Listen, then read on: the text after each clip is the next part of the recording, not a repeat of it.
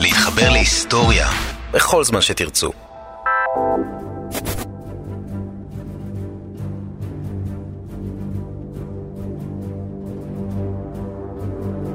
הגאדג'ט היה שם הקוד של הפצצה הראשונה שנבחנה לניסוי האטומי הראשון. הניסוי, שזכה לשם טריניטי, שילוש, מסמן עד היום את תחילתו של העידן האטומי האנושי.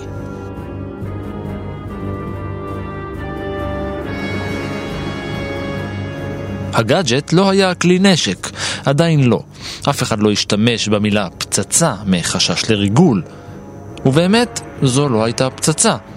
הגאדג'ט היה מתקן פלוטוניום שתוכנן לקרוס אל תוך עצמו לפני הבום הגדול, ממש כמו איש שמן שהוטלה על נגסקי שלושה שבועות לאחר אותו ניסוי.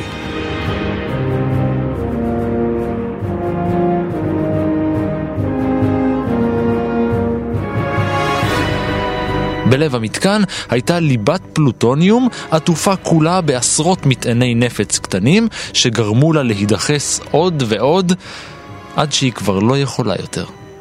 הרעיון היה להפעיל את כל הנפצים בדיוק יחד, אחרת הפצצה תהיה סתם מתקן רדיואקטיבי לא אפקטיבי.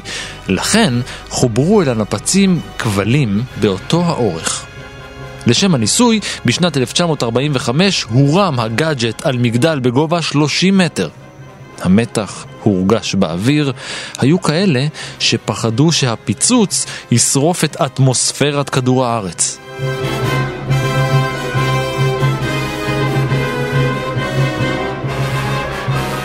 אחרי שהתפזרה הפטריה, התברר שעוצמת הפיצוץ האטומי הראשון הייתה שווה ל-20 קילוטון של חומר נפץ. לחוטים, שלום.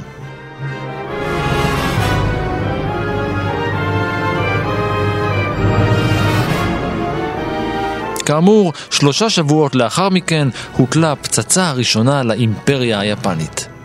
ואז השנייה. הירושימה ונגסקי הושמדו, והיפנים הרימו ידיים ונכנעו לארצות הברית.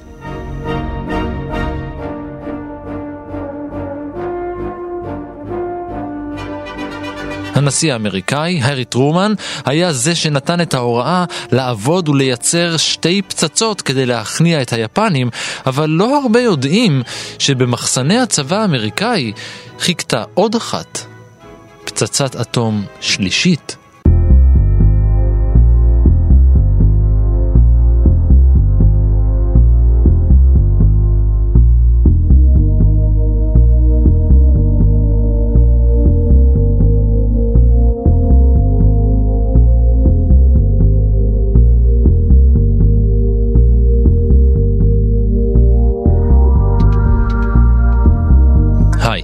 אני רן מנהר ואתם על מנהר הזמן. מדי פרק אנחנו מספרים לכם על מקרה שקרה בעבר מזווית שכנראה עוד לא הכרתם. הפעם אנחנו חוזרים אל פרויקט מנהטן ולראשית ימיה של האנושות כשהיא עושה את צעדיה ההתחלתיים בעידן האטומי. צעדים שהתבררו להיות מטופשים במיוחד.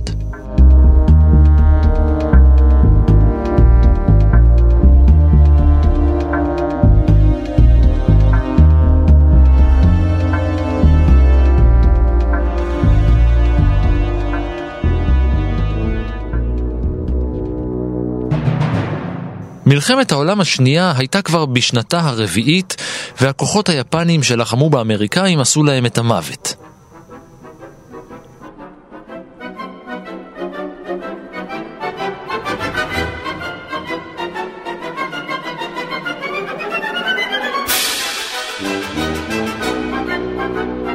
הרקע לסיפור הוא הפלישה היפנית ליבשת סין, קודם מנצ'וריה ואחר כך עומק סין, כבר החל מ-1931. זהו סטיוארט כהן, פרופסור אמריטוס למדעי המדינה באוניברסיטת בר אילן.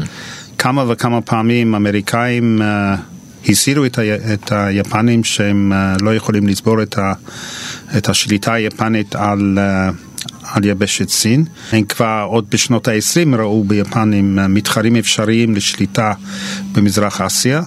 היפנים היו נחושים בדעתם כן להשתלט באזור, ולא רק זה, אלא ליצור מרחב עצום של עוד יותר רחב של שליטה יפנית, איזו השפעה יפנית במזרח, שזה מהווה איום לארצות הברית.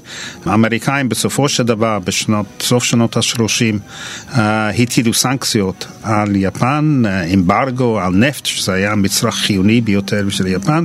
יש כאלו שטוענים שרוזוולט התגרה ביפנים ודווקא היה מעוניין להביא לפיצוץ, למשל הוא זה שהעביר את הצי לאי הוואי, לאותו פרל הרבה, איפה שבסופו של דבר הפסיסו, כביכול, לפי הטענה, כאילו שלמעשה הוא מהווה מטרה שהיפנים לא יכולים לא לתקוף אותה. אני לא חושב שזה נכון, אבל בהחלט העימות היה, היה חריף, ובסופו של דבר היפנים החליטו ש... הם יתקפו את ארצות הברית, וככה הם עשו ב-1941, שלא השאיר לארצות הברית שום ברירה, אלא לצאת למלחמה. האמריקאים איבדו חיילים בעשרות אלפים. כוחות המילואים שלהם הידלדלו, ובארצות הברית חשבו גם על גיוס נשים. במקביל, לציבור בבית כבר נמאס מהמלחמה הזאת, שהעיקה, הטרידה, רוששה ופצעה את החברה האמריקאית.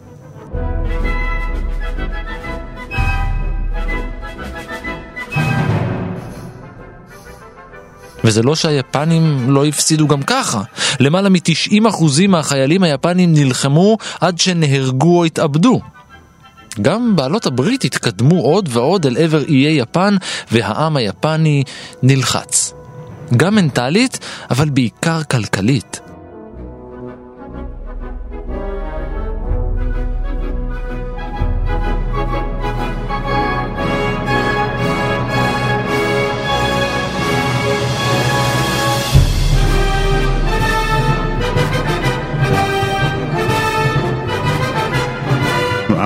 המשק היפני כמעט התמוטט כבר בסוף 1944, היה מצור על, על יפן, אוניות כמעט ולא יכלו להגיע, ובלי סחר חוץ יפן אינה יכולה להתקיים.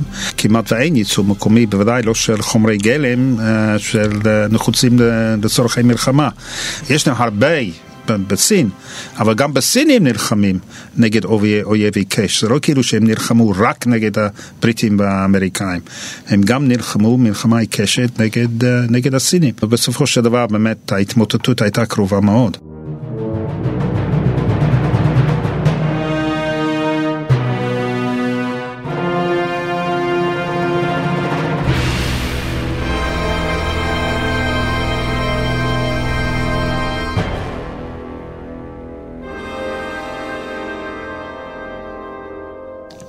הכלכלה האמריקאית הייתה עליונה על זו היפנית בכל מובן. נראה היה שהיפנים בדרך לכניעה בין כה וכה, כי לא באמת היה להם סיכוי לשרוד אם המלחמה הייתה ממשיכה כפי שהתנהלה. אז למה בכל זאת הם הופצצו באטום?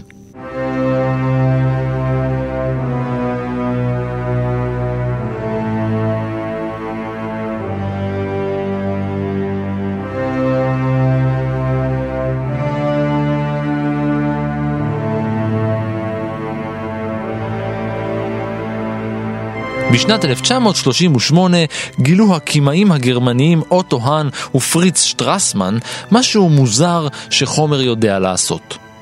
גרעין האטום יכול להתפרק למרכיביו הקטנים.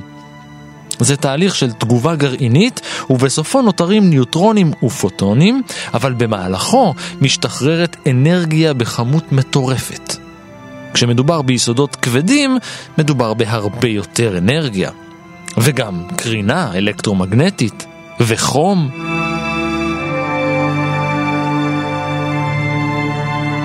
במילים אחרות, הם גילו את הביקוע הגרעיני.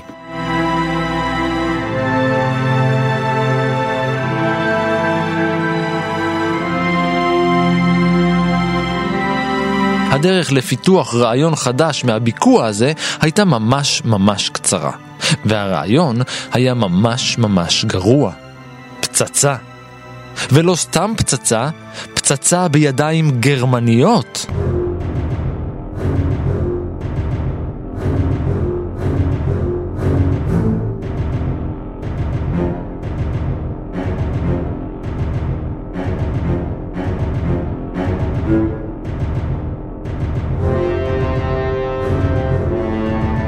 המחקר של, שאתה הזכרת, של האן ושותפיו, המחקר הזה התפרסם בז'ורנל מדעי בגרמנית כבר בינואר 1939, כך שזה לא היה סוד.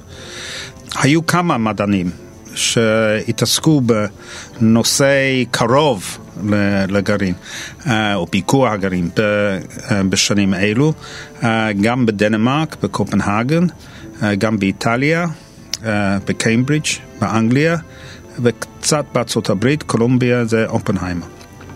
מי שהודאג במיוחד, היו שני, שתי קבוצות, אחד באנגליה, בקיימברידג', של, במעבדה של רת'רפורד, והקבוצה השנייה זה היה כמה גולים הונגרים יהודים, שגלו מהונגריה לארה"ב.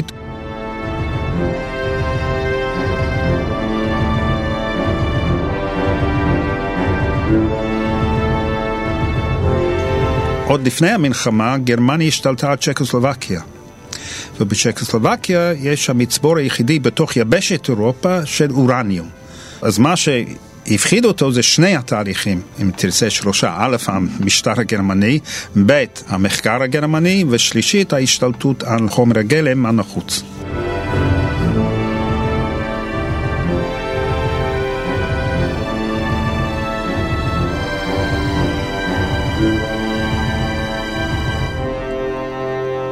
שנתיים לאחר גילוי הביקוע הגרעיני, הוקמה בארצות הברית הוועדה הלאומית למחקר הגנתי, ומיד החלה להשקיע מאות אלפי דולרים במחקר של אורניום ופלוטוניום.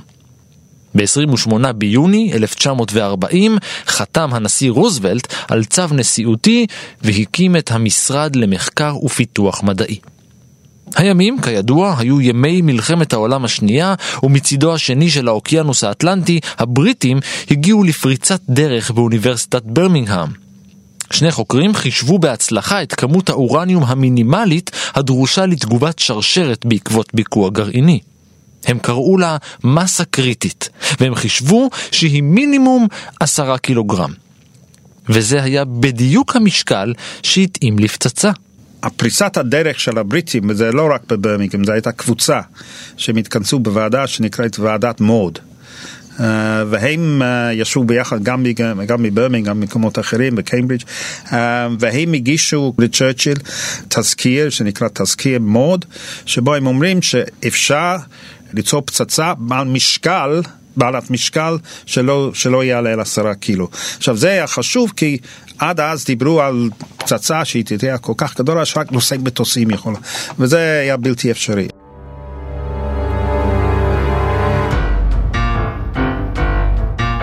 העידן האטומי הבריטי התחיל במרץ 1940, ואחרי שלושה חודשים החלו בשיתוף פעולה מלא עם האמריקאים.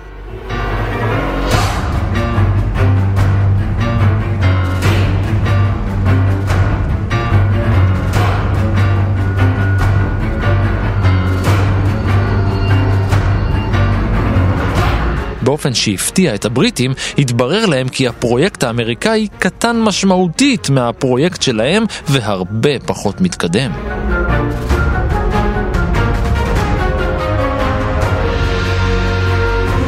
שנה לאחר מכן יצאה רשמית תוכנית הגרעין האמריקאית לדרך, הופקדה בידי הצבא ועמדה תחת פיקוח של ועדה מיוחדת בראשות הנשיא.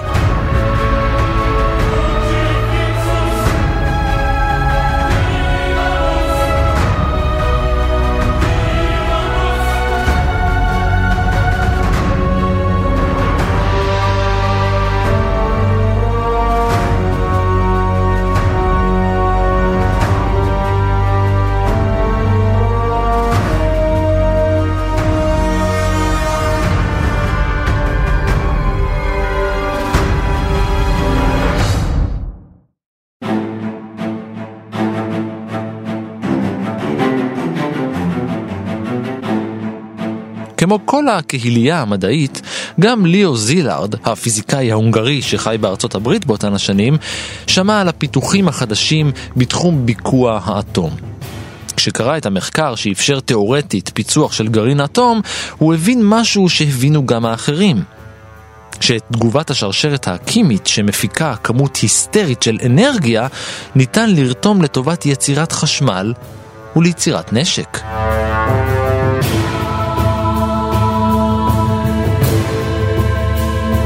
גם זילארד היה מוטרד מכך שהגרמנים עלולים לעשות ניסויים משלהם. אז הוא עשה מעשה. הוא חבר אל הפיזיקאי יוג'ין וינגר ויחד הם חשבו.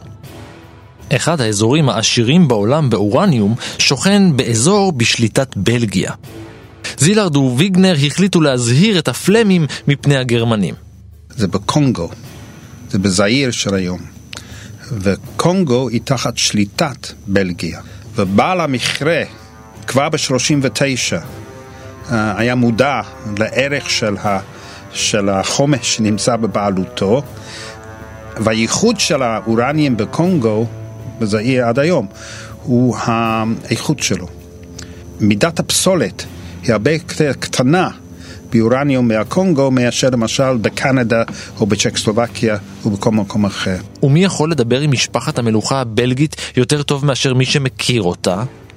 השניים פנו לאלברט איינשטיין שהכיר את הכתר אישית. אגב, על הקשר בין איינשטיין וזילארד סיפרנו בפרק המקרר של איינשטיין, כאן במנהר הזמן.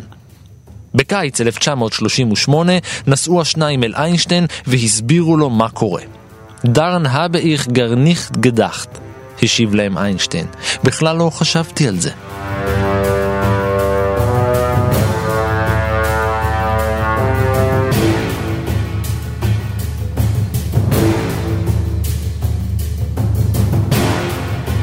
השלושה שיתפו פעולה.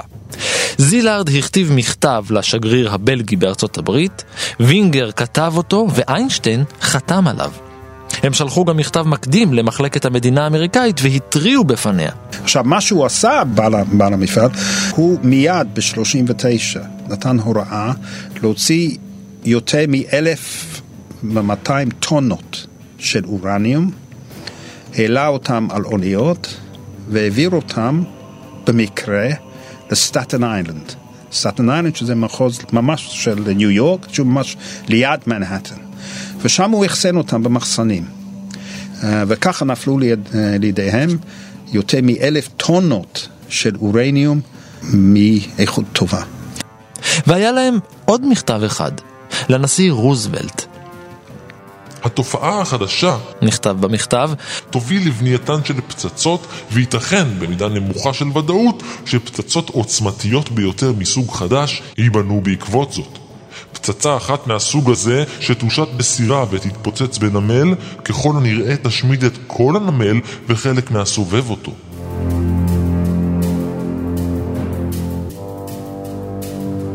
זה לא המדענים שיכלו להגיע לרוזוולט. מדען היה יכול, אפילו איינשטיין היה כותב מכתב לרוזוולט, ספק אם זה היה מגיע אי פעם לשולחנו.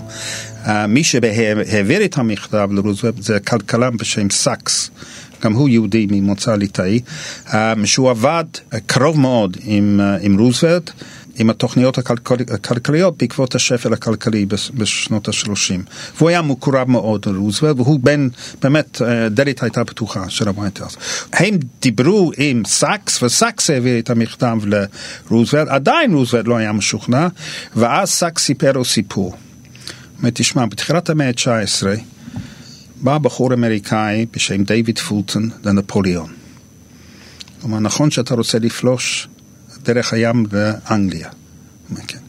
נכון שאתה לא יכול בגלל שהצי הבריטי. אבל אני יכול לבנות אוניית בלי מפרשים, אוניית קיטור. ונפוליאון הסתכל עליו ואמר, אוניית בלא מפרשים זה שטויות, תצא מהחדר. אל תהיה במצב של נפוליאון, תקשיב לי. בעקבות המכתב הזה, רוזוולט הקים את הוועדה המיוחדת המייעצת בנושא אורניום, שהוחלפה בוועדה הלאומית למחקר הגנתי. למרות האזהרות, למרות החששות, הפחד מפני פיתוח נאצי של פצצת אטום היה גדול יותר. ולכן בינואר 1942 ניתנה ההוראה. פיתוח כולל ומלא של נשק אטומי. פרויקט מנהטן יצא לדרך.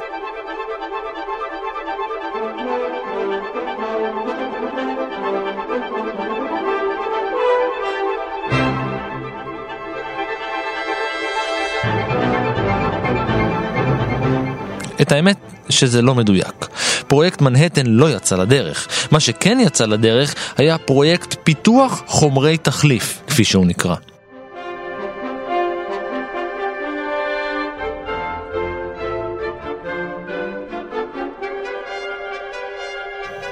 בין 1942 ו-1946 ניהל את הפרויקט הזה הפיזיקאי רוברט אופנהיימר במעבדות בלוס אלמוס תחת עינו הפקוחה של הצבא, ובצבא כינו את הפרויקט כולו מחוז מנהטן. לאט לאט ובהדרגה הכינוי הצבאי הלך והשתלט על השיח והשם של כל הפרויקט כולו הפך באופן רשמי לפרויקט מנהטן.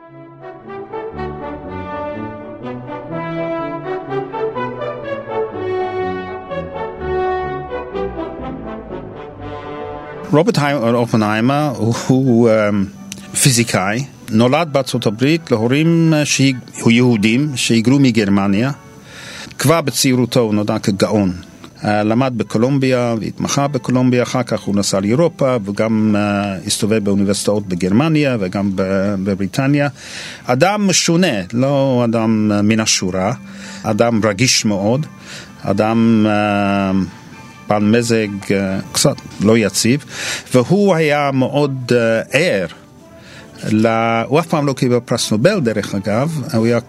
ואמרו למה, למה לא נתנו לאופנהיימר אף פעם פרס נובל, הרי הוא עסק, תרם כל כך הרבה, ואמרו בגלל שהוא היה כל כך גאוני שהוא התפזר על הרבה נושאים. כדי לקבל פרס נובל אתה צריך להתמסר לנושא ספציפי אחד כנראה, והוא התפזר על הרבה דברים.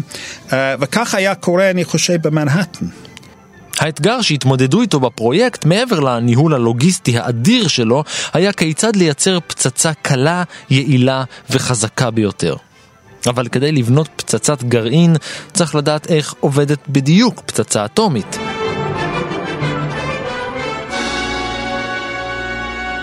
אז איך זה קורה?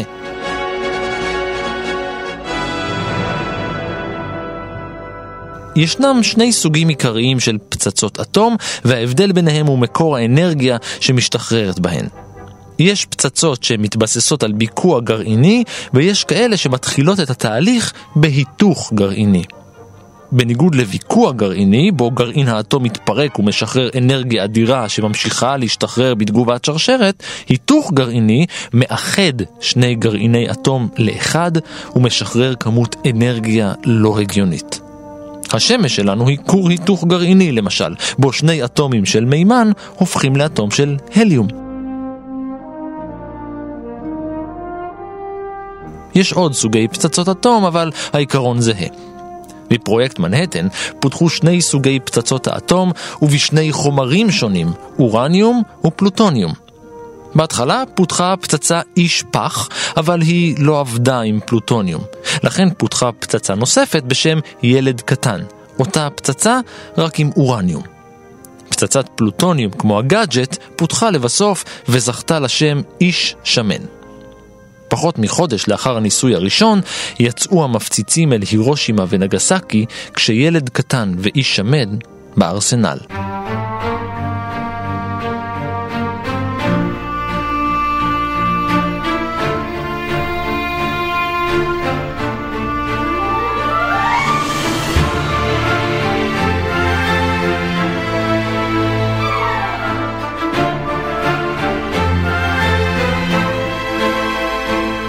בפרויקט מנהטן הועסקו יותר מ-130 אלף איש והוא עלה משהו כמו 2 מיליארד דולר, שהם כמעט 25 מיליארד דולר היום. הרוב הושקע בבניית מפעלים. ברחבי ארצות הברית נבנו יותר מ-30 אתרים ששימשו את הפרויקט, כמו גם בבריטניה ובקנדה, שהיו שותפות למיזם.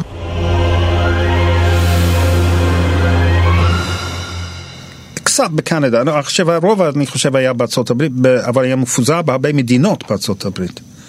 אה, זה לא היה רק בלוס אלמוס, שם זה היה המרכז, באריזונה, ניו מקסיקו, אבל אה, זה היה בהרבה מדינות בארצות הברית. אבל אני חושב שלא, הרוב היה בתוך גבולות ארצות הברית.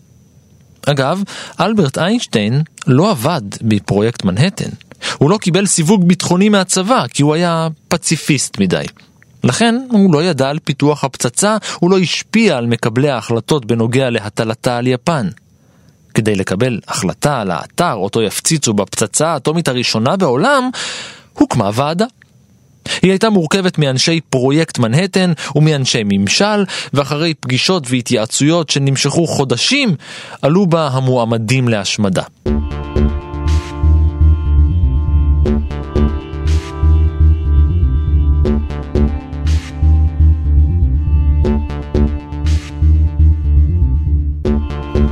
היעדים, עיר או אתר מרכזי, היו צריכים להיות יעדים שלא אמורים להיות מותקפים עד אוגוסט 45. תאריך היעד להפצצה, הם היו צריכים להיות גדולים מרדיוס של חמישה קילומטר, כך שהפיצוץ יעשה נזק משמעותי. חמש ערים עלו לשלב הגמר.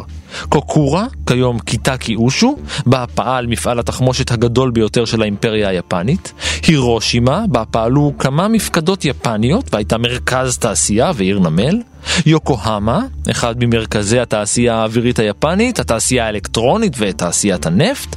העיר ניאיגטה, שהייתה גם היא עיר נמל ותעשייה, בעיקר של מתכת ונפט. וקיוטו, בירת המזרח ומרכז אדיר של תעשייה.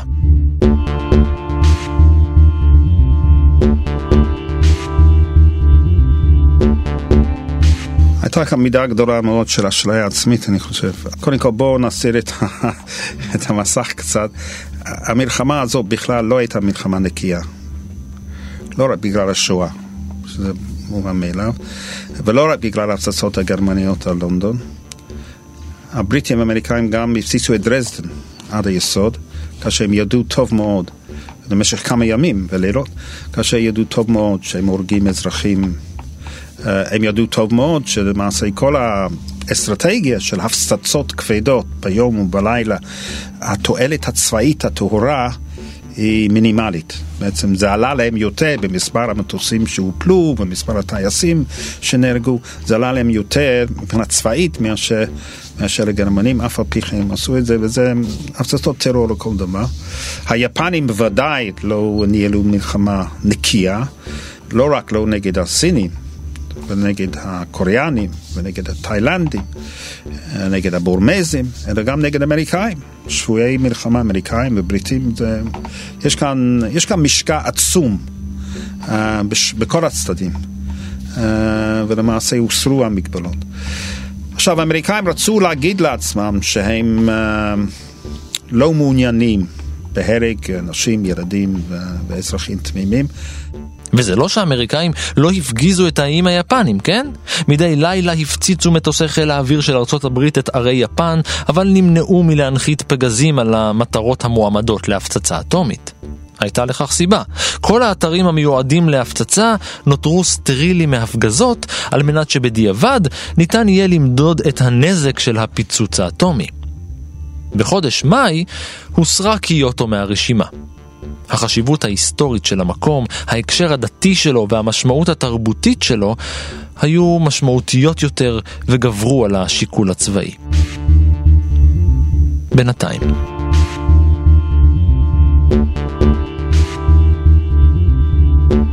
ביולי נכנסה לרשימה עיר נוספת, נגסקי, במקומה של קיוטו. עוד עיר נמל צבאית, האתר בו נבנה צי ספינות המלחמה של הקיסר. היו להם כמה קריטריונים, א', שלא יהיו שבויי מלחמה אמריקאים בסביבה. הם רצו עד כמה שאפשר לא לפגוע באנשים שלהם, שזה לא הצליח להם דרך אגב, כי היו כמה עשרות שבכל אמריקאים שנהרגו גם uh, בשתי הפצצות האלו.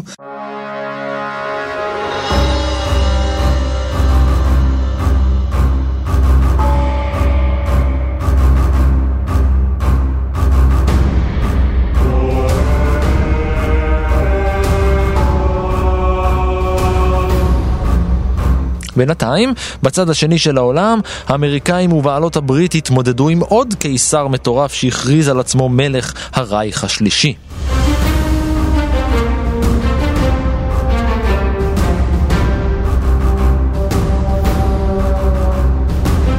לפרויקט מנהטן הייתה עוד מטרה, איסוף מודיעין על תוכנית האטום הגרמנית.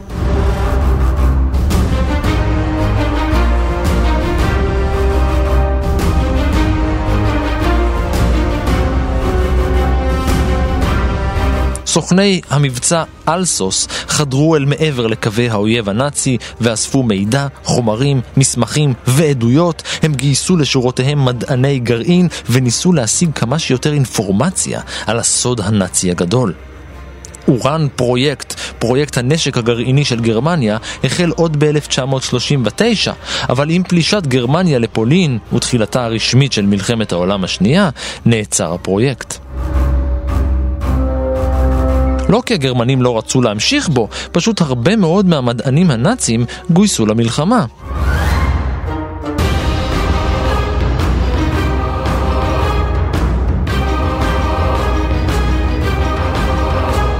אבל הניסיון השני של הגרמנים עם תחילת המלחמה התפתח לתוכנית אדירה שכללה בניית כור, מתקן לייצור מים כבדים ומתקן להעשרת אורניום.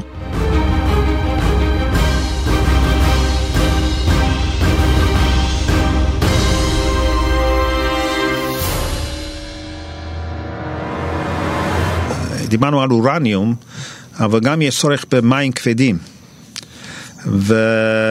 ושוב, כתוצאה מהכיבוש, מהכיבושים, הגרמנים השתלטו על מפעל בנורבגיה, שכן יצר עוד לפני המלחמה מים כבדים, אה, זה נקרא ורמו.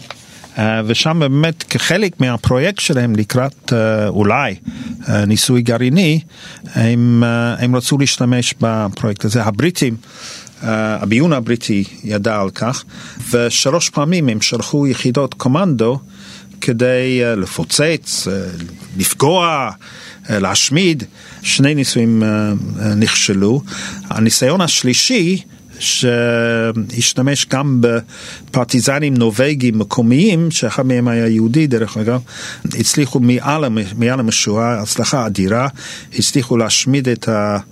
את חלק גדול מהמפעל, תפסו את המכלים עם אה, מים כבדים וזרקו אותם לפיורד העמוק ביותר שיש בכל נורבגיה.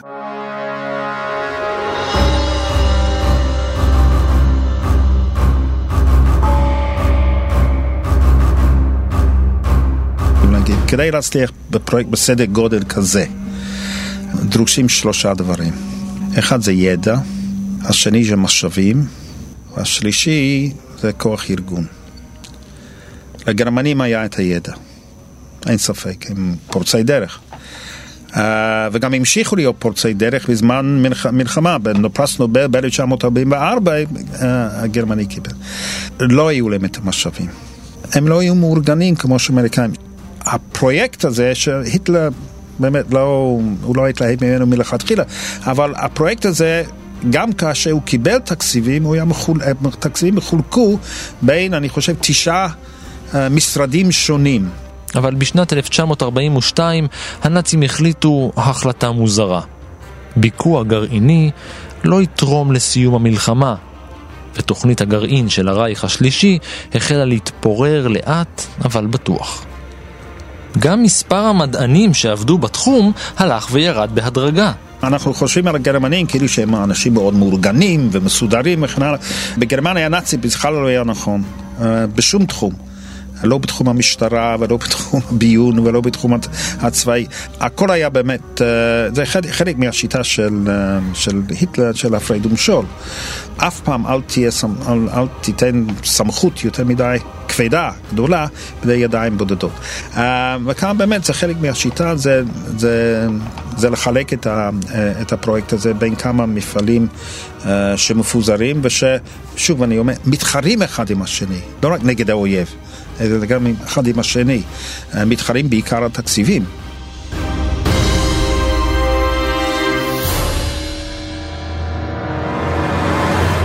לקראת סופה של המלחמה שאבו בעלות הברית את כל מה שנשאר מתוכנית הגרעין הנאצית. הם גייסו את האנשים שעבדו שם, לקחו ציוד ומתקנים, החרימו חומרים ולקחו שלל, למשל, את תוכנית הטילים V2. זה מראה עד כמה שהמדענים הגרמניים באמת עמדו בקדמת המחקר, והם עשו את זה דווקא כדי, אה, או פיתחו את הנשק הזה אה, בשביל פצצות קונבנציונליות. והשתמשו בטיל הזה פצצות קונבנציונליות, אה, במיוחד נגד בריטניה, הרי בריטניה. אבי זה vengeance, זה נקמה. זאת אומרת, היטלר הכריז על הנשק הזה כנקמה על הפצצות הבריטיות האמריקאיות על גרמניה, זה גם הוונדוופן, הנשק המופלא.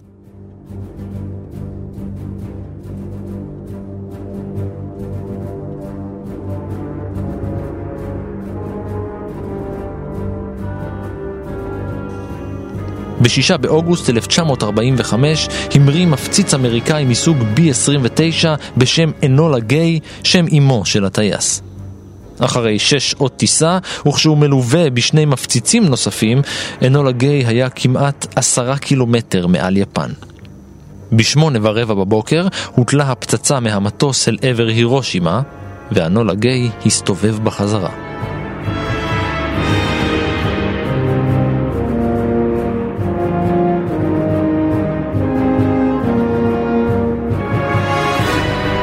ילד קטן, הכילה 64 קילוגרם של אורניום מועשר. אבל היא מעולם לא הגיעה אל הקרקע. אחרי 45 שניות היא צנחה מגובה של יותר מ-9 קילומטר אל גובה של 580 מטרים מעל העיר, ואז התפוצצה. בעוצמה של 16 קילוטון של TNT.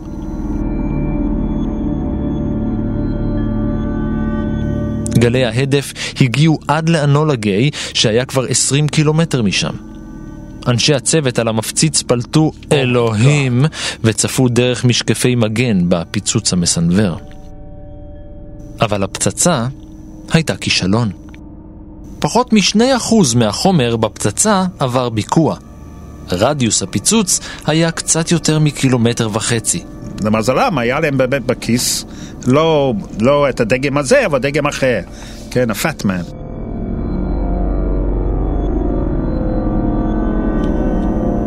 עם זאת, 80 אלף איש קיפחו את חייהם בפיצוץ הכושל הזה. עוד 70 אלף נפצעו. הפיקוד היפני בקיוטו לא התחיל אפילו להבין מה קרה. אף אחד בהירושימה לא ענה לקריאות רדיו, קווי הטלפוניה לא עבדו והשקט המסתורי הפתיע את המטכ"ל הקיסרי. קצין צעיר נשלח לטוס אל העיר ולברר מה קורה. הטייס והוא חגו בשמי העיר, בוחנים את מה שהעיניים שלהם ראו, והמוח סירב להבין. ענן עשן ותבנית משותחת של מה שהיה פעם מרכז העיר. הם נחתו מחוץ לעיר והחלו לארגן מבצע חילוץ, פינוי וסיוע. כן הבינו מיד, אבל, את הערך התעמולתי. הם צילמו כדי להראות כביכול לעולם את הברוטליות של האמריקאים.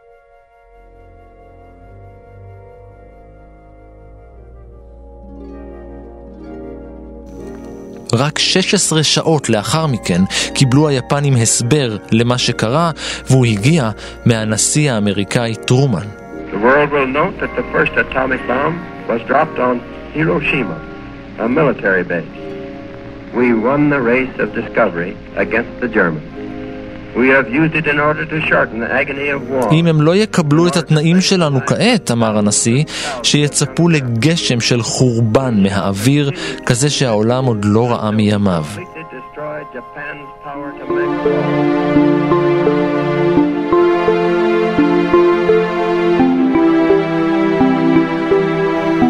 אבל יפן לא הראתה סימנים של כניעה.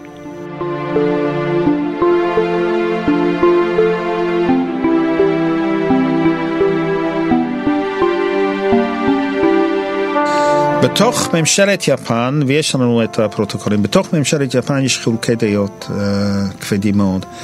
כמה חודשים קודם לכן, כבר בפברואר, היו גישושים uh, מצד כמה שרים בממשלת יפן uh, לכיוון האמריקאים. Uh, בואו בוא נגיע לפשרה, ואני אומר בכוונה פשרה. כי היפנים עמדו מהרגע הראשון עד הרגע האחרון על כך שלא יהיה שום שינוי במשטר היפני, זאת אומרת שהקיסר יישאר על כיסאו. הם גם רצו להישאר בסין, הם גם רצו את, ה, את היד חופשית במנצ'וריה, וזה הבעלות הברית לא היו מוכנות לתת להם. ומיד אחרי uh, הירושימה עדיין היו שרים, uh, מספיק שרים בתוך uh, ממשלת יפן להגיד שאנחנו עדיין יכולים לדרוש את התנאים, את התנאים הבסיסיים הללו. בתשעה באוגוסט הועלתה הפצצה איש שמן אל המפציץ בוקסקר והמריאה ליפן. בדיוק על פי מודל ההפצצה הקודמת, גם ההפצצה הזאת התנהלה כסדרה. דקה אחת אחרי 11 בצהריים שוחררה הפצצה עם ליבת חמשת הקילוגרמים פלוטוניום שלה. היא התפוצצה אחרי 47 שניות.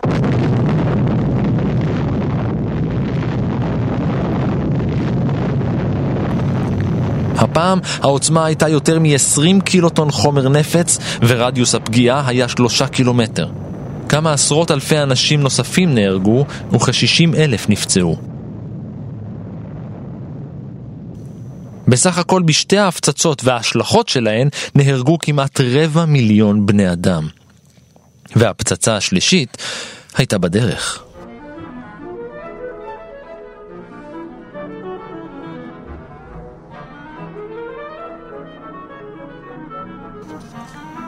בזמן שהיפנים התווכחו בינם ובין עצמם האם להיכנע או לא, האמריקאים הכינו פצצה נוספת שתעזור להם להשתכנע. היא אמורה להיות מוכנה עד 19 באוגוסט. בספטמבר תוכננו להגיע עוד שלוש פצצות. ועוד שלוש באוקטובר. בינתיים יש עוד גורם שלא הזכרנו עד עכשיו, וזה הגורם הסובייטי. מיד אחרי הניסוי המוצלח הראשון, טרומן נפגש עם סטלין, הוא רצה להפתיע את סטלין, כנראה סטלין ידע על מה, ש, מה שנעשה מתוך מערכת הריגול שלו. הוא פנה לטרומן, אה, יש לכם פצצה גדולה, אני מקווה שתעשו בו שימוש טוב. טרומן אנחנו יודעים שהוא מאוד אהב לשחק פוקר. טרומן היה מעוניין שסטלין ייכנס למלחמה, אבל בתנאים אמריקאים. זה משחק מורכב. ולכן, על פי הנחייתו של טרומן, אף אחת מהפצצות לא הייתה אמורה להיזרק מאף מטוס מעל יפן ללא אישור או הנחיה מהנשיא עצמו.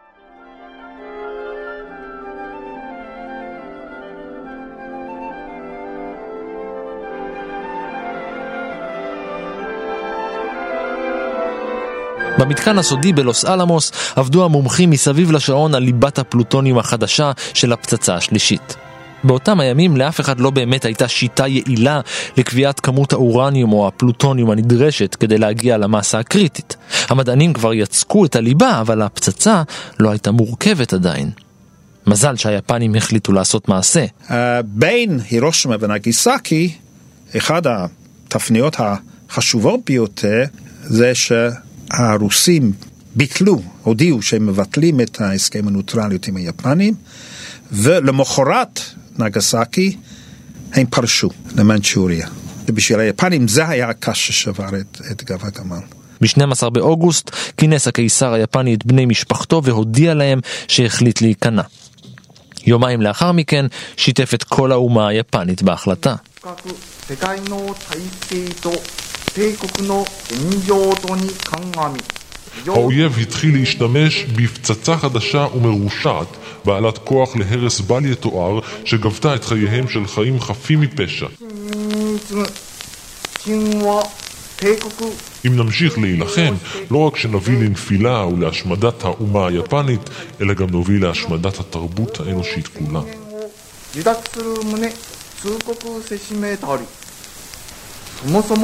והוא לא הזכיר את הרוסים. אומר שקרה משהו במלחמה הזאת וזה לא לטובתנו. Uh, הדברים מתפתחים לא, לא בכיוון, uh, לא, לא, לא לטובתנו, הוא לא הזכיר את הסובייטים. כמה ימים לאחר מכן הוא פרסם הודעה לכוחות המזוינים היפנים, ושם הוא הזכיר רק את הסובייטים.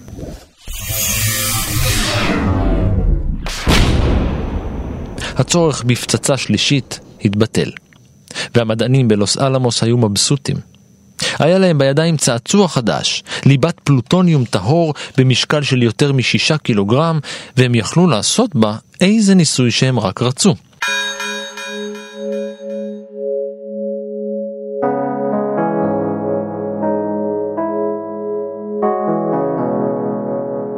הם התעסקו עם הכדור המתכתי כל כך הרבה, שהצהרות כמעט התבקשו להגיע. כיוון שכמות החומר למסה קריטית לא הייתה ברורה, אחת הדרכים לקבוע מהי, הייתה לחתוך את החומר לוויכוח גרעיני למוטות קצרים, שלושה סנטימטר כל אחד, ולהציב אותם זה על גבי זה, תוך מעקב מתמיד אחרי מד הקרינה. באחד המקרים, אחד המדענים בטעות נשען על ערימת מוטות האורניום שבחן. הניוטרונים שנפלטו מהחומר פגעו בגוף שלו וחזרו אל הערימה של האורניום, מה שהוביל לעלייה מטורפת בקרינה הרדיואקטיבית. כדי לעצור אותה, הוא פיזר את מוטות האורניום בידיים חשופות וחטף קרינה גבוהה. אבל הוא לא מת מזה.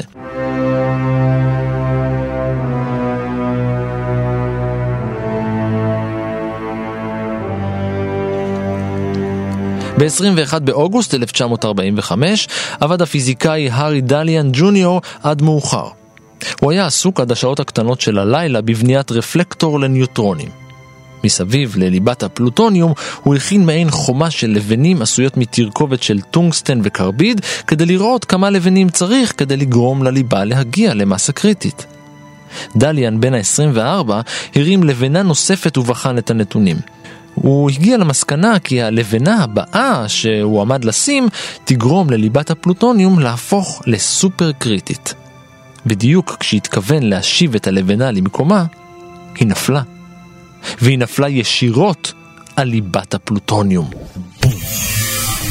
דליאן ראה הבזק מעוור של אור כחול וגל חום עבר דרכו. הוא הפיל את הלבנה הקריטית, אבל זה ממש לא עזר. כמות הקרינה אליה נחשף הייתה קטלנית. אחרי 25 ימים הוא מת מהרעלת קרינה.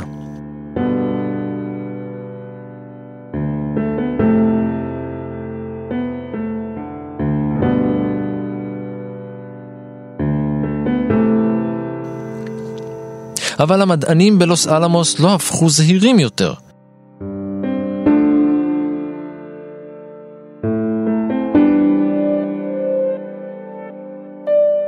תשעה חודשים לאחר מכן הפיזיקאי המנוסה לואיס לוטין ערך ניסוי אחר עם ליבת הפלוטוניום. זה היה ניסוי שהוא ערך כמה וכמה פעמים, וב-21 במאי 1946 הוא ביצע אותו שוב.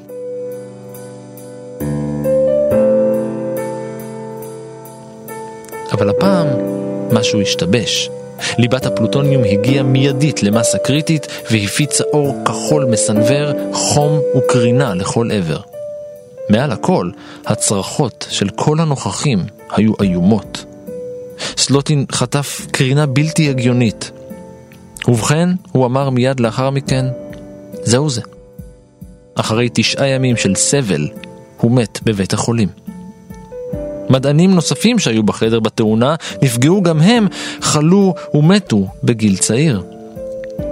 הניסויים בליבת הפלוטוניום שזכתה לכינוי ליבת השטן עברו מידיים אנושיות לידיים רובוטיות שנשלטות מרחוק.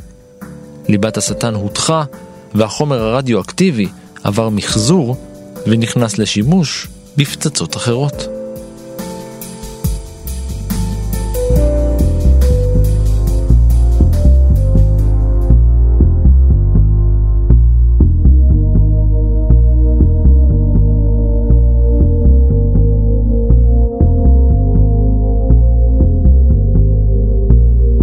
ועד כאן מנהר הזמן להפעם. תודה לסטיוארט כהן, מחבר הספר עולם במלחמה, יחסים בין העמים 1900 עד 1945.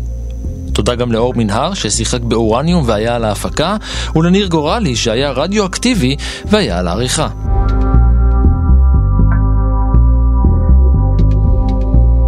עוד פרקים של מנהר הזמן וסיפורים נוספים מההיסטוריה מחכים לכם כל העת באתר שלנו, באפליקציה כאן אודי, בכל יישומון הסכתים שאתם אוהבים וגם בספוטיפיי.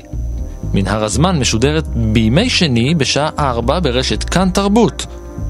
אתם מוזמנים לעקוב אחריי ברשתות החברתיות, בפייסבוק ובטוויטר, להגיב, להציע רעיונות ובעיקר להתחבר.